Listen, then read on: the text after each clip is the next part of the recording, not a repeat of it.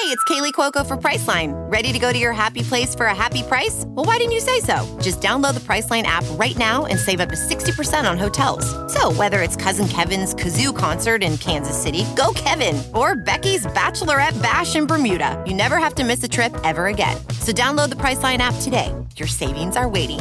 Go to your happy place for a happy price. Go to your happy price, Priceline. Welding instructor Alex DeClaire knows firsthand how VR training platforms like ForgeFX can help meet the demand for skilled workers. Anywhere you go look, there's going to be a shortage of welders.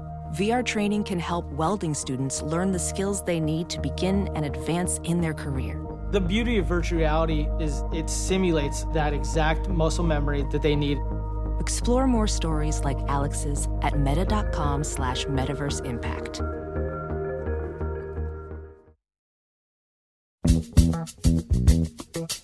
You know, I guess I think I've always been a professional critic, you know, or some sort of professional appreciator or something.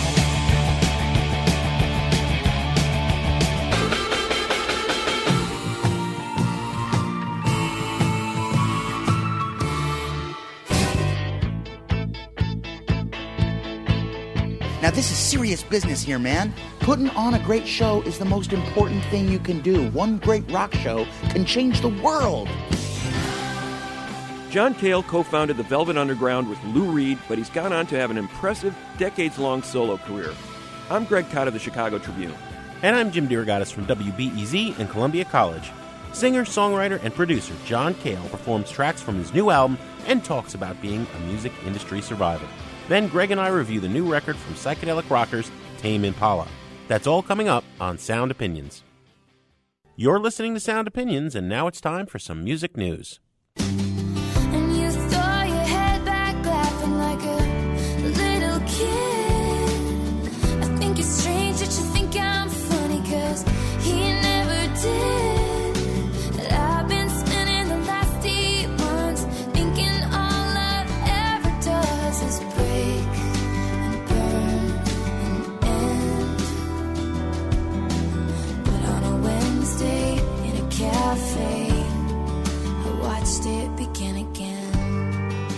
Let's begin again from Taylor Swift, the latest single from her fourth studio album, Red, which sold an extraordinary 1.2 million copies in a single week. Jim, in the post Napster era, that is unprecedented for an album to sell that many copies in a single Absolutely. week.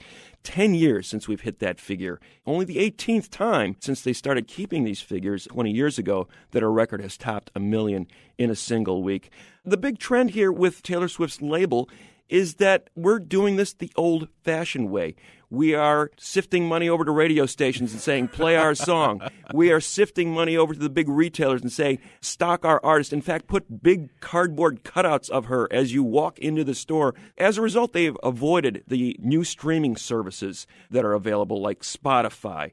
Rdio, Rhapsody. Now, this contradicts a story that we gave you a few weeks ago about the success of the new Mumford & Sons record, Babel, which sold 600,000 copies in its first week of sales, even though it was offered widely to these streaming services. Eight million times that record was streamed hmm. during its first week, and yet it continued to sell at retail. The debate continues. Are these streaming services here to say? Mumford & Sons would say yes. Taylor Swift said, not so fast. Something good. Oh, something good. Oh, something good. Oh, something good tonight. Make me forget about you for now. Greg, that's a song called Something Good, and Something Good has indeed happened for a British band called Alt J. They have won this year's Mercury Prize. Big involvement of critics and radio tastemakers voting. Recent years, we've seen PJ Harvey win, the XX, Elbow, the Klaxons. Now are these guys who are dubbed by the Brits Boffin Rock. Boffin is roughly equivalent to a scientific geeky nerd in English slang, and these guys sure look the part. The name of the band, Alt J, get this, comes from the shortcut for making a delta sign on your Mac keyboard. All right, right there in the name of the band. Their album, An Awesome Wave, sort of sounds uh, a little bit like the Decemberists here in the U.S., or if you think of Radiohead covering Fairport Convention, these are very nice boys. They were asked, What are you going to do with the 20,000 pound $32,000 prize money you get for winning the Mercury. They said they are going to fly their parents someplace special and buy them all a very expensive dinner.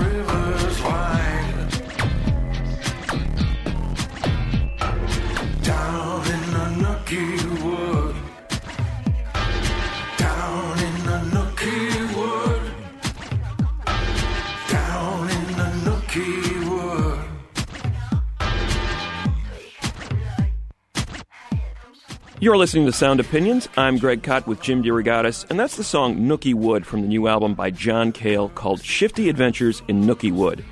The Welsh born musician is probably best known as a founder of that famed New York City band. We talk about him a lot on Sound Opinions, the Velvet Underground.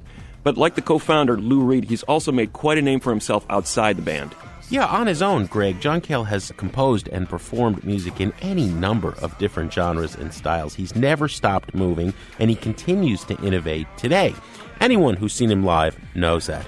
In fact, when he was on Sound Opinions as our very first guest on public radio, he uh, blew our minds by name checking Snoop Dogg and the Neptunes and his beloved electronic MPC drum machine during that chat.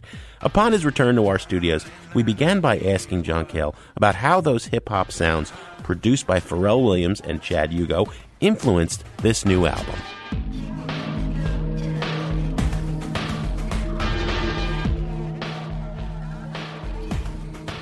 Well, inspired by Pharrell. I, I'm I'm jealous of those guys. You know, the envy from listening to "Drop It Like It's Hot." I mean, where does that come from? You know, it, that that song doesn't have a genealogy. It's hmm. like where it just landed on the earth. So, trying to get ideas out of rhythm boxes and things like that. That's that's where this one started. Not an instrument we usually associate with you. I'm hooked on that. It's it's the kind of thing that makes a really lazy, sexy beat. And so anyway, that that's that's where we started was on the on the and then stacked it after that. This is your home studio in Los Angeles. I It, it. it became my home studio.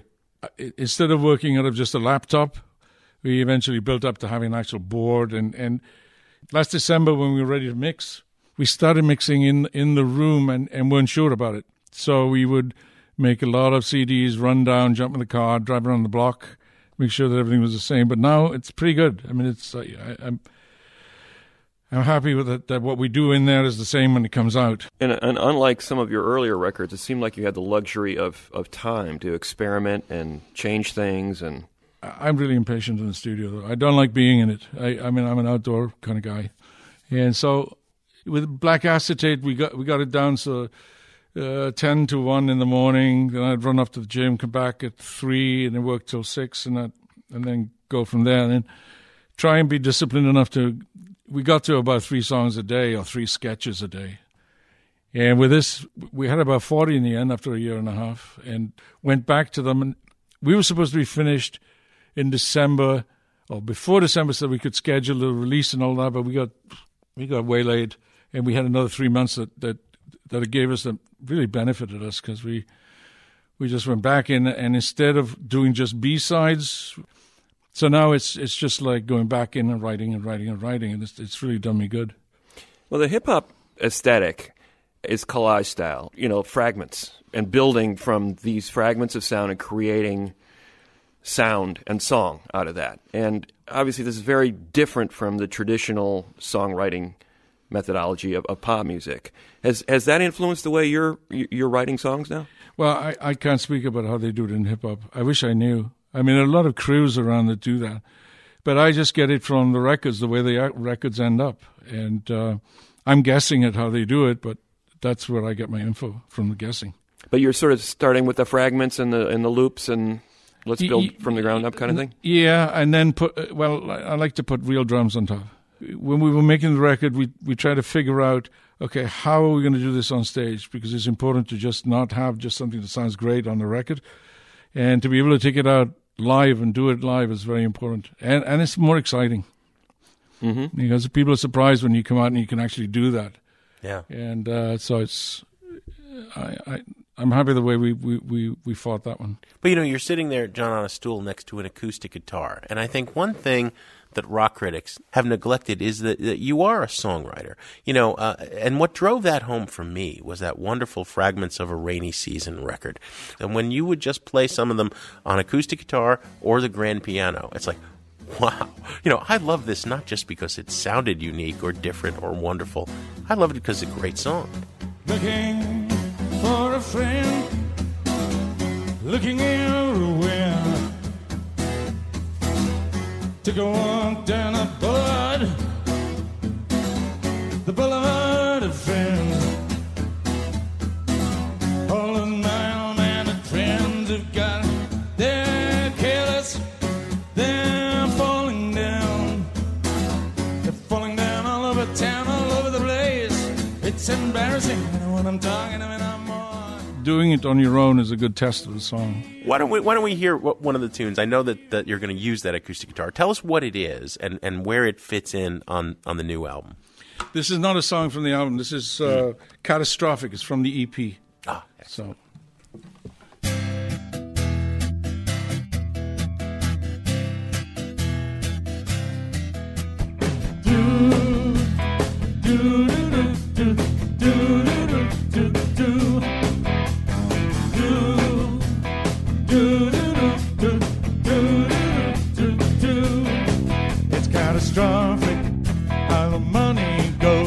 misanthropic, and it shows. Gonna pick you up, help you up, stand you up, jump and shout. You can't take it with you when you go. For the time being, you got nothing to show. Uh oh, uh oh, uh oh, uh oh, uh oh, uh oh, uh oh. You're pointing at me with your magic wand. You pin me down like you did James Bond, but you don't live here no more. You've gone away. Say hello to the future, goodbye to the past. Hurry up to the present and get there fast. Oh, oh, uh oh,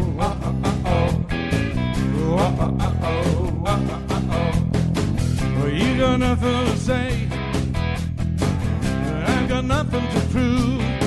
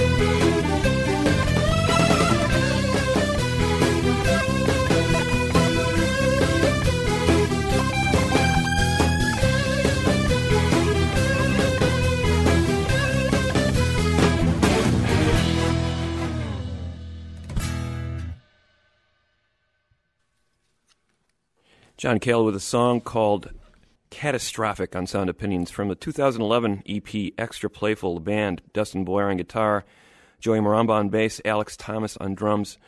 John, where does that EP fit into the genesis of the new album? They were pretty far apart. And the album, I- just needed more uh, adventurous rhythm bass on everything. I wanted to get funkier, basically. Mm-hmm. But really, it was you, uh, when you start an album, you don't know where you're going.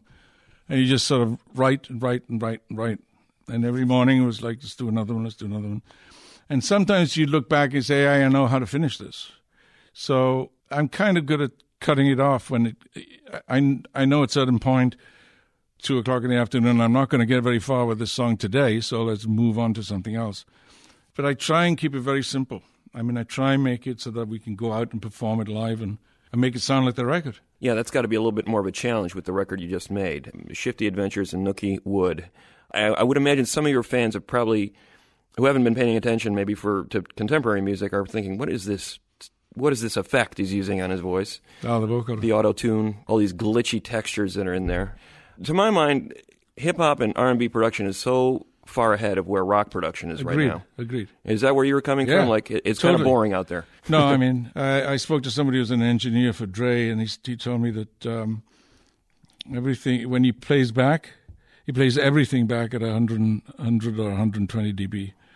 I mean, it's, it's impossible to be in there for very long because you're, you're inside that, Robbie. But there's something about, I mean, that way of working where you're really physically involved with the music. And I don't work at that level, but it's really what what drives the song. It's it's like those 808s that are in there. Mm-hmm. Not a new idea. I No. mean, I remember hearing this story. What was the name of that band? I, I don't know. I forget. Some band from New York.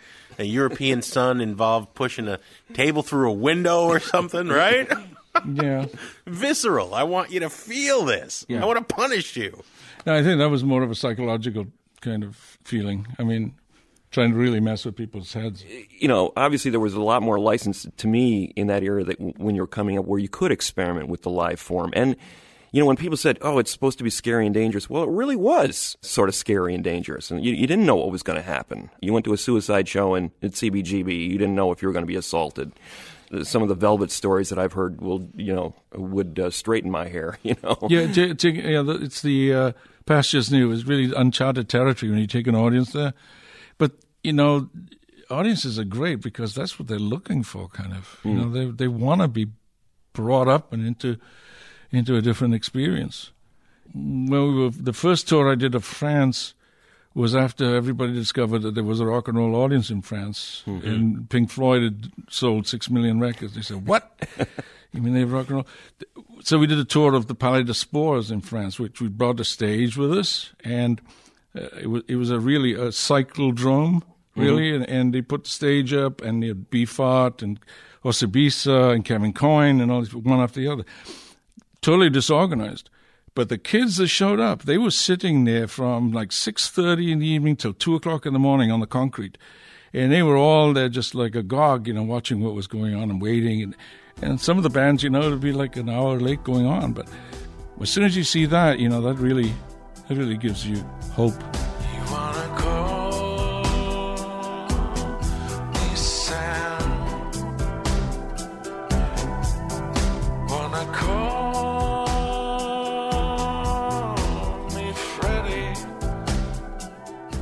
Coming up, more conversation and performance from John Cale. Then, later in the show, Jim and I will review the new album by Australian rockers Tame Impala, and Jim's going to drop a quarter into the Desert Island Jukebox. That's in a minute on Sound Opinions from WBEZ Chicago and PRX. You wanna call me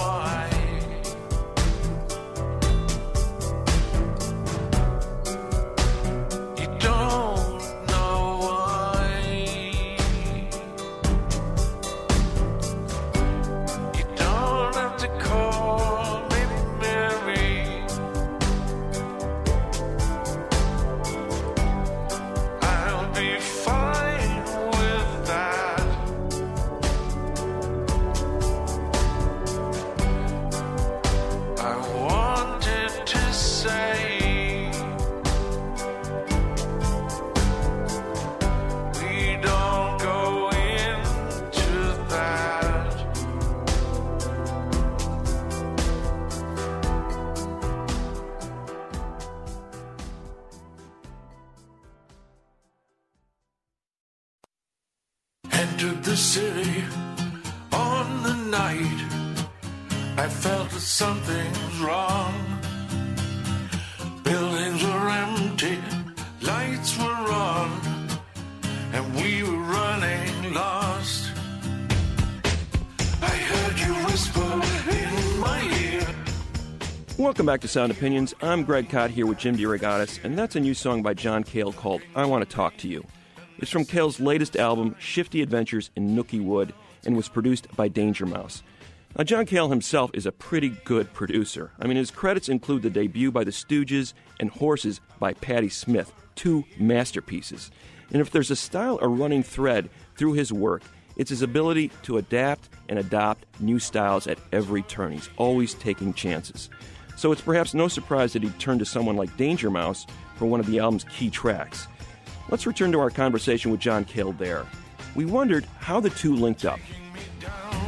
From anything else, you meant to help me out. He was producing Shortwave Set, who were coming in from England, and he asked me if I'd help him with them.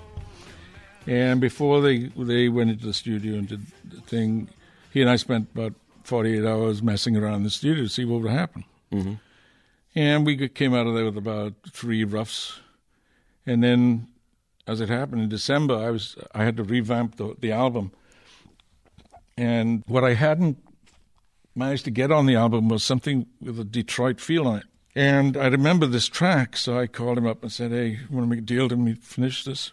And I got the tracks back, and he's kind of a one-man band too. He plays the drums and bass, and you know, it's and it's very sweet. It's a genteel kind of feel on on, on the track, but so uh, it was it was interesting what had happened because some of the things that I'd when we were doing it, you know, I'd try some ideas, say that's not good, that's not good, can that, and but he'd taken some of them and and put them in a different part of the song and made them interesting aspects of of bridges or whatever. So we finished it and uh, added some more stuff, and but it's it's a style that's very different from the rest of the album, which is why it's at the top of the album. Mm-hmm. What do you make of him as a producer, John? I mean, if we, you know, Greg and I have, have reviewed so many records he's had a hand on in the last five years. How, how were your production approaches similar or different? No, it, it's really when we have little time. I mean, what I'm, pre- what I'm impressed by was the speed. If you're working in that system and you're trying to come up with lyrics and vocals or whatever, the speed at which you can move on and try different things is really important. And he was he was very fast. Uh, but you know, I think uh, what's admirable about him is he's he's really done what he wanted to do. Mhm. I mean, all these different things. I mean, that's that's All parts of him. yeah, and and taking that those things that I said no, I wasn't so happy with, and putting them back in a different way. Mm. I mean that that's the kind of philosophy where every expression of the person is really important for the creative process, Mm. and you try and put in as much of that person as you can into it. You're listening to Sound Opinions. I'm Greg Kot with my partner Jim DeRogatis, and we're here in the studio with John Cale. John, uh, how about another song? Yeah. Coming right up.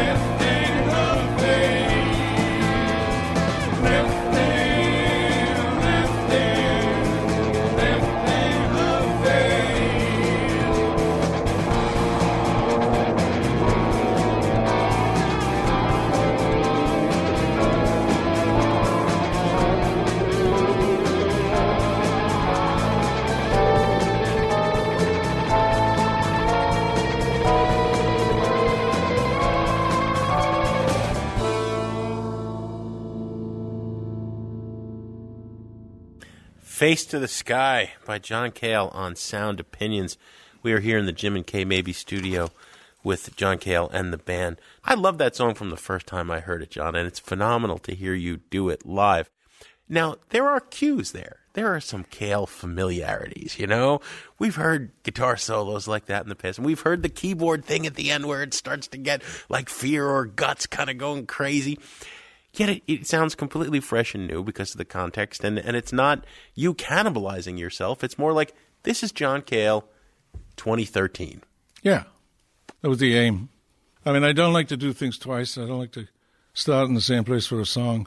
So, trying, whenever you finish something, you try and find another groove, another mood, another rhythm, something that, that takes you somewhere else. And then you'll get, you know, if you can live with that stone in your shoe for a little bit, you get another idea.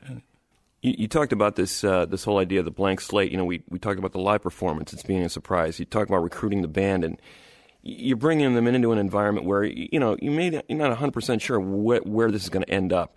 And I'm struck by how you brought that sort of sensibility, a risk taking uh, to these blank slates. You know, these, these records that you're associated with as a producer. You know, the the first Stooges record, the first Patti Smith record, the Jonathan Richman and the Modern Lovers, for three really notable examples. Nobody really knew what those bands were going to be when they came into the studio. Is that what? Is that why you were attracted to it? Is that is that why you took that job? Um, not really. No, first of all, you look and you see something that's never going to go away. It's just like there's this diamond in the middle of it. It's that's just going to be there always. Mm-hmm. And then you you look at the live performance, and you both Patti and Iggy.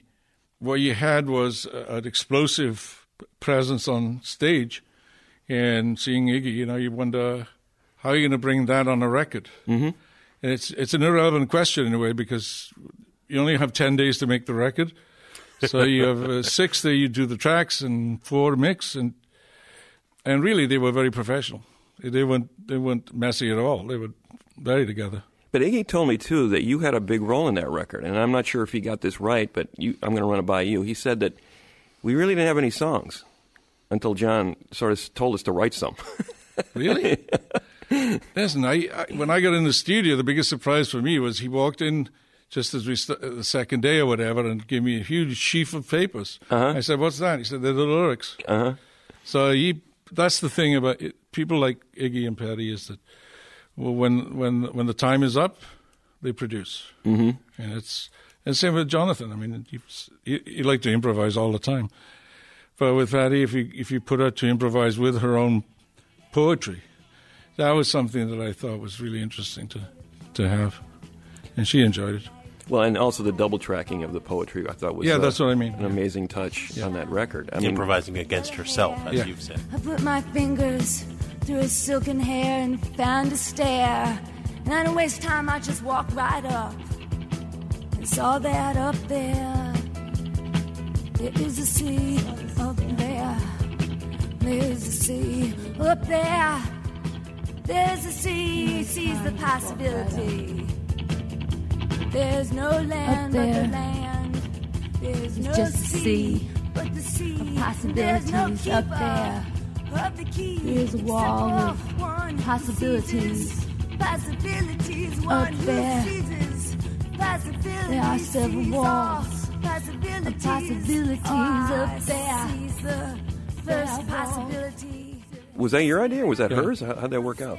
No, I thought it was there. There, there was some poetry there, but I thought it was it, it was a stretch in the song, and I thought, no, this is a perfect stretch where she can have many personalities. Mm-hmm.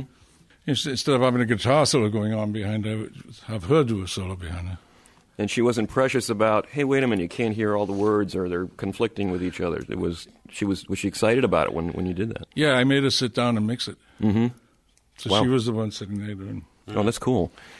You know, she perhaps got the notice right away. Like the Stooges now, I think you see now, you know, 40 years on, people really got it. It, it took that long almost to like, oh yeah, this was in a very, very important band, you know, and maybe at the time wasn't quite as appreciated. Well, I, I th- there was a lot of innocence there, and I I loved that.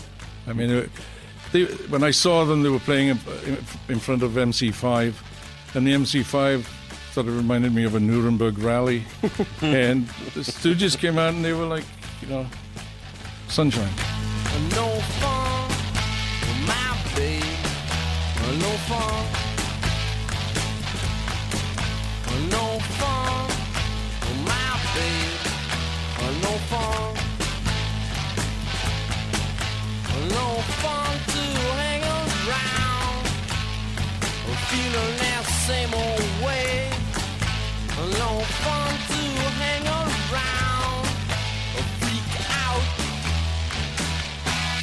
another day. One other thing that both Iggy and Patti had is that, that there was a certain amount of self mythologizing going on. So, you know, for, for Iggy, and you were going to write a book with him, for him to have told you, you know, I had no songs, right? And here he was, you know, the James part of Iggy had sat down, sat down and written these lyrics out and was Yeah. very studious about them and rehearsed them, right? You know, and Patti, of course, always is playing with, with symbolism and persona and such. You know, John, it seems like uh, throughout your entire solo career, you've been going the exact opposite direction about demythologizing. I am what I am.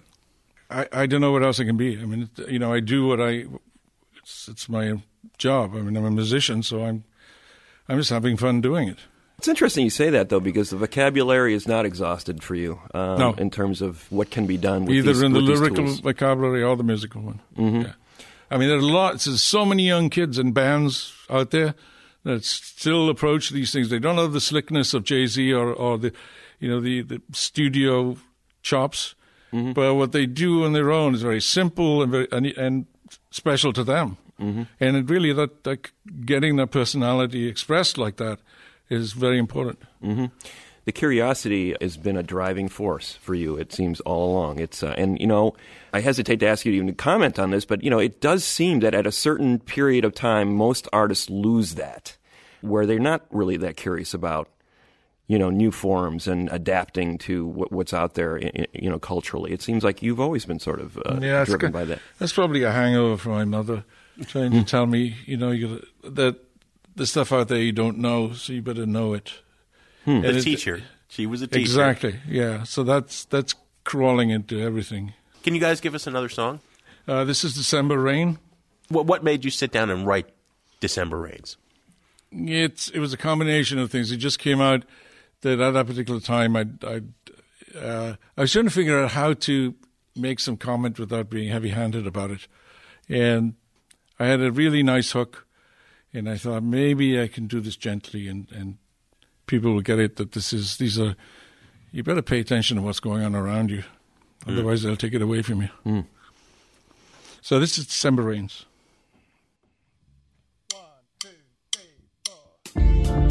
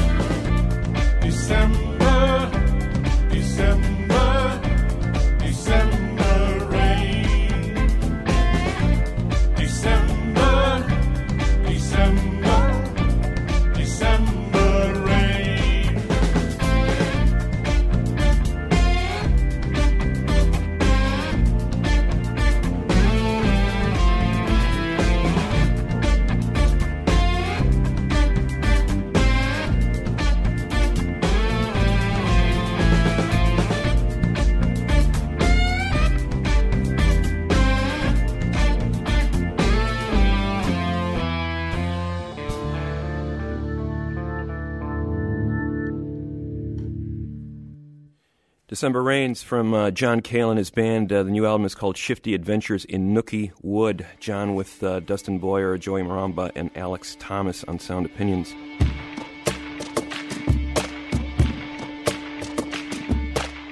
What a pleasure having John Cale on Sound Opinions. John, thanks for being on the show. Thank you very much.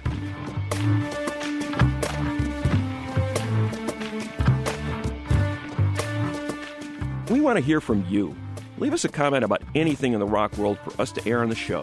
Call 888 859 1800.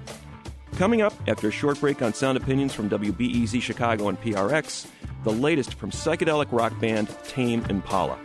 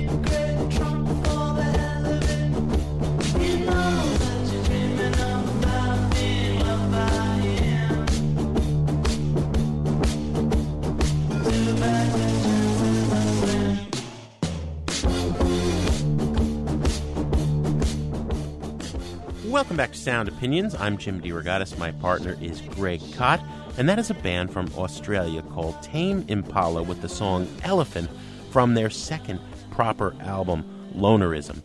Greg, there's not a lot of story to tell about these kids, and I mean kids. Kevin Parker, the guitarist vocalist, and Dominic Simper, the bassist, formed this band in Perth in 1999 when they were only 13 years old.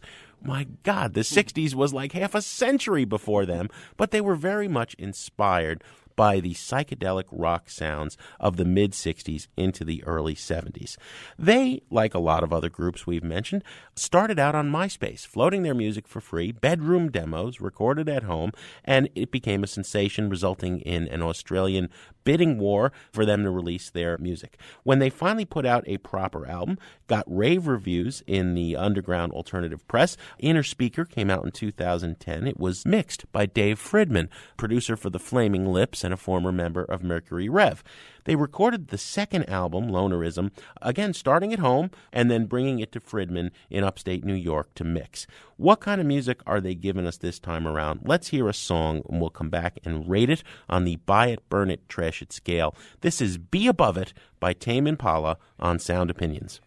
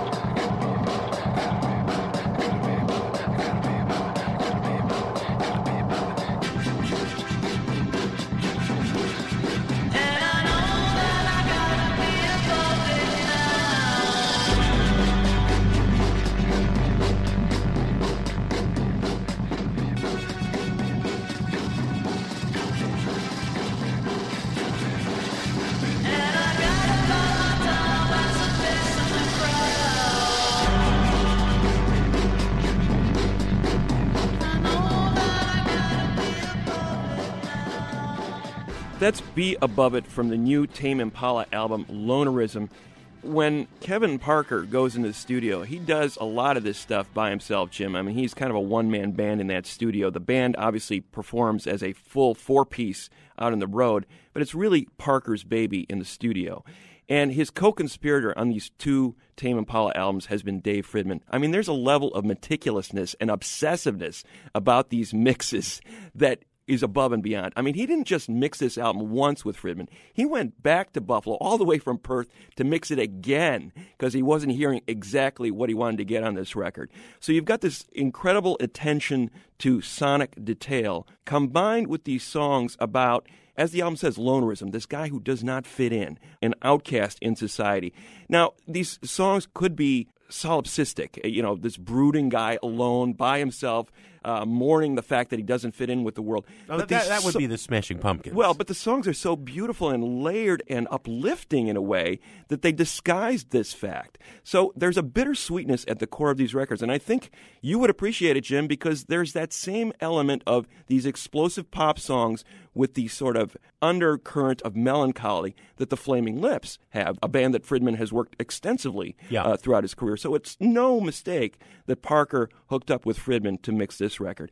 I love this record. This is a buy it record for me. Well, absolutely. It's definitely a buy it record, Greg. I have to almost check my biases, being such a fan of Fridmann's work, being such a fan of this genre. The thing I always say about psychedelic rock is there's two pieces there. It is fine to have that goal of spiritual transcendence, to taking the listener to another world that exists only between the headphones. The reason I played that song, Be Above It, is the lyric repeating over and over again, Know that I gotta be above it now. You know, it's all about that journey toward the white light. Take me somewhere better. But you can't neglect the second half of the equation, the rock and roll. This album rocks, it kicks hard, and it never skimps on the melody. In fact, Parker said, My goal was twofold for this record. I wanted to make a really messed up record, Sonic Wonderland, but I wanted it to be as catchy as Britney Spears. I think he succeeded. These are wonderful pop songs, a very enthusiastic double buy it. I tell you, little buddy, this whole island is bewitched.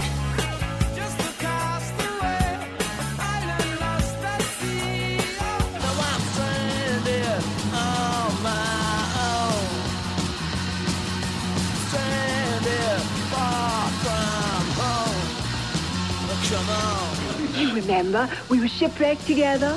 Stranded, I'm so far from home. Stranded, yeah, I'm on my own. Stranded, you gotta leave me alone, cause I'm stranded on my own. As often as possible, we like to take a trip to the Desert Island Jukebox and put a quarter in it to play a record we cannot live without. This week it is Jim DeRogatis' turn. Jim, what do you got for us? Well, Greg, I'm putting on my scuba gear. I'm going to swim out there right now. As you know, I teach reviewing the arts among a few other classes at Columbia College, and we watch Almost Famous because it remains, as far as I know, the only motion picture about a critic. It opens with a great song, the song called the Oogum Boogum Song, which is a 1967 hit. And my kids, when we played it this time, just it blew their minds. They they loved this song. They asked me about it, and I didn't know. I I didn't know where Cameron Crowe had gotten that. This was, I want to say, a one hit wonder, but the artist actually had two hits 67, 68, and basically never was heard from again. The Oogum Boogum song was released in 67 by an artist named Brenton Wood. After moving around a lot in his youth, he wound up growing up in Compton, of all places. You know, the equal parts gospel, a big fondness for Sam Cooke, and just a really silly streak. The wonderful thing about the Oogum Boogum song is it's in that great lineage of rock, meaningless songs from, you know, a wop a loop bop uh, with Little Richard to MMMBop by Hanson. Ogum, Ogum, Bogum, Boogum, Boogum now, baby, you're casting your spell on me. You know, a little bit of Screaming Jay Hawkins there, too. You know, the voodoo thing. He had been born in Louisiana before winding up in Compton with his folks. The following year, he released another good song called Gimme Little Sign. Oogum Boogum song was also covered by Alex Chilton.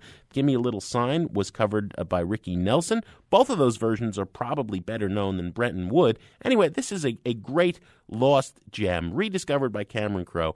I'm paying a little homage to it now. The Oogum Boogum song by Brenton Wood on Sound Opinions. One, two, one, two, three.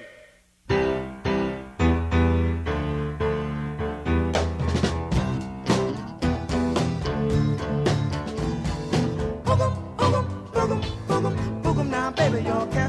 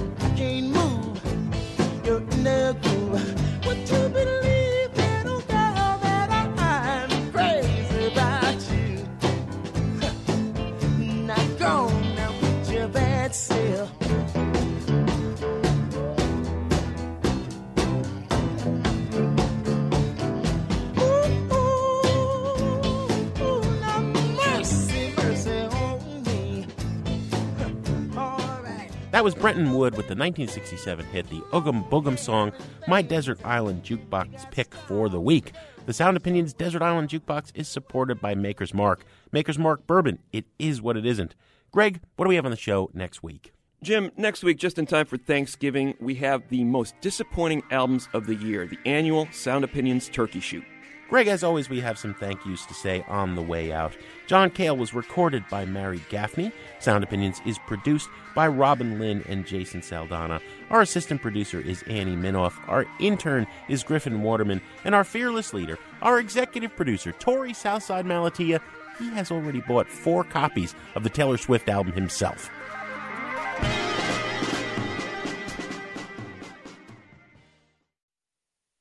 You never call my name on the telephone. You never call my name on the telephone. On Sound Opinions, everyone's a critic. So now it's time to hear what you have to say. New messages. Hi, Jim and Greg. This is Michelle, Transistor Sister Castro in San Francisco. I want to tell you that I enjoyed your Halloween episode. I really liked Beware of the Blob. That's a really funny song. Here's another one. Um, it's by the band The Turtles, and it's called Grim Reaper of Love.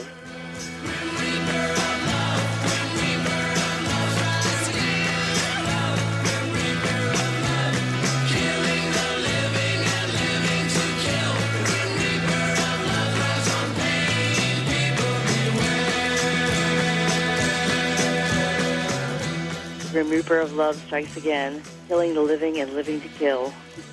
Thanks a lot. Love your show. Hey, what's up, Jim and Greg? It's Elia from the Scotland Yard Gospel Choir calling. Sound Opinion alums. Listen, I just had a two and a half hour commute because of Hurricane Sandy rerouting from uh, way up in Manhattan down to where I live in Brooklyn. Luckily, I had my iPod and I listened to uh, the episode from April 13th, 2009. We are talking about rock as literature, literature as rock. The idea that lyric writing can be poetic. And I just want to say that episode is fantastic.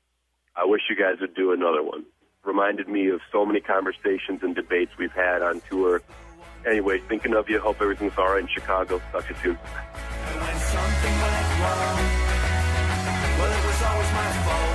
And.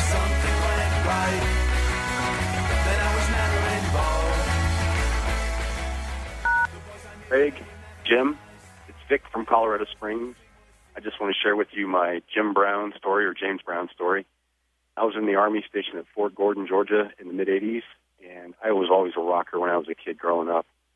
I was in the barracks over a weekend. My buddies kept coming to me and saying, Hey, did you know Jim Brown is going to be down at Barton Field, which is a big field at Fort Gordon? Let's go see him. And I was blown away because I was like, Jim Brown or James Brown is not coming to Fort Gordon at all to play here. And I didn't know that he was from Augusta. He didn't live far from the base.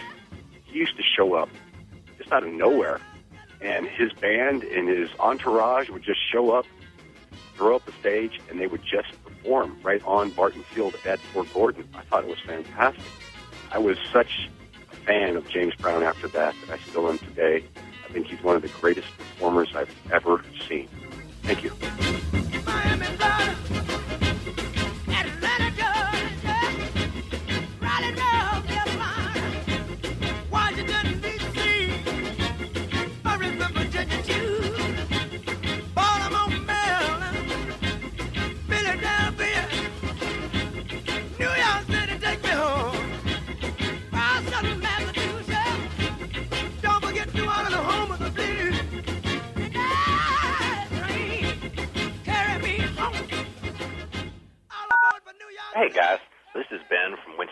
Winston-Salem, North Carolina.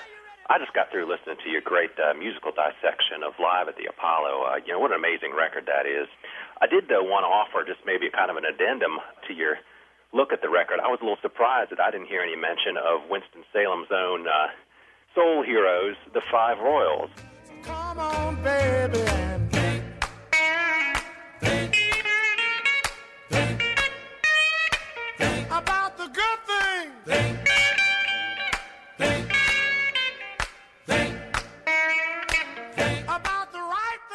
Not only was one of the, best songs on uh, Live at the Apollo a Royales cover, which is Think, but uh, really more important, kind of historically, is that when James Brown went to put together the famous Flames, he was very explicitly trying to basically recreate the sound of the Five Royales.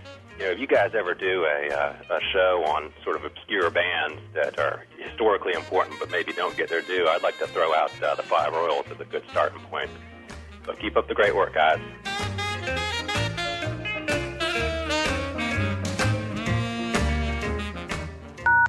No more messages. To share your opinions on Sound Opinions, call 888 859 1800. We'll be back next week on Sound Opinions from WBEZ Chicago and distributed by PRX.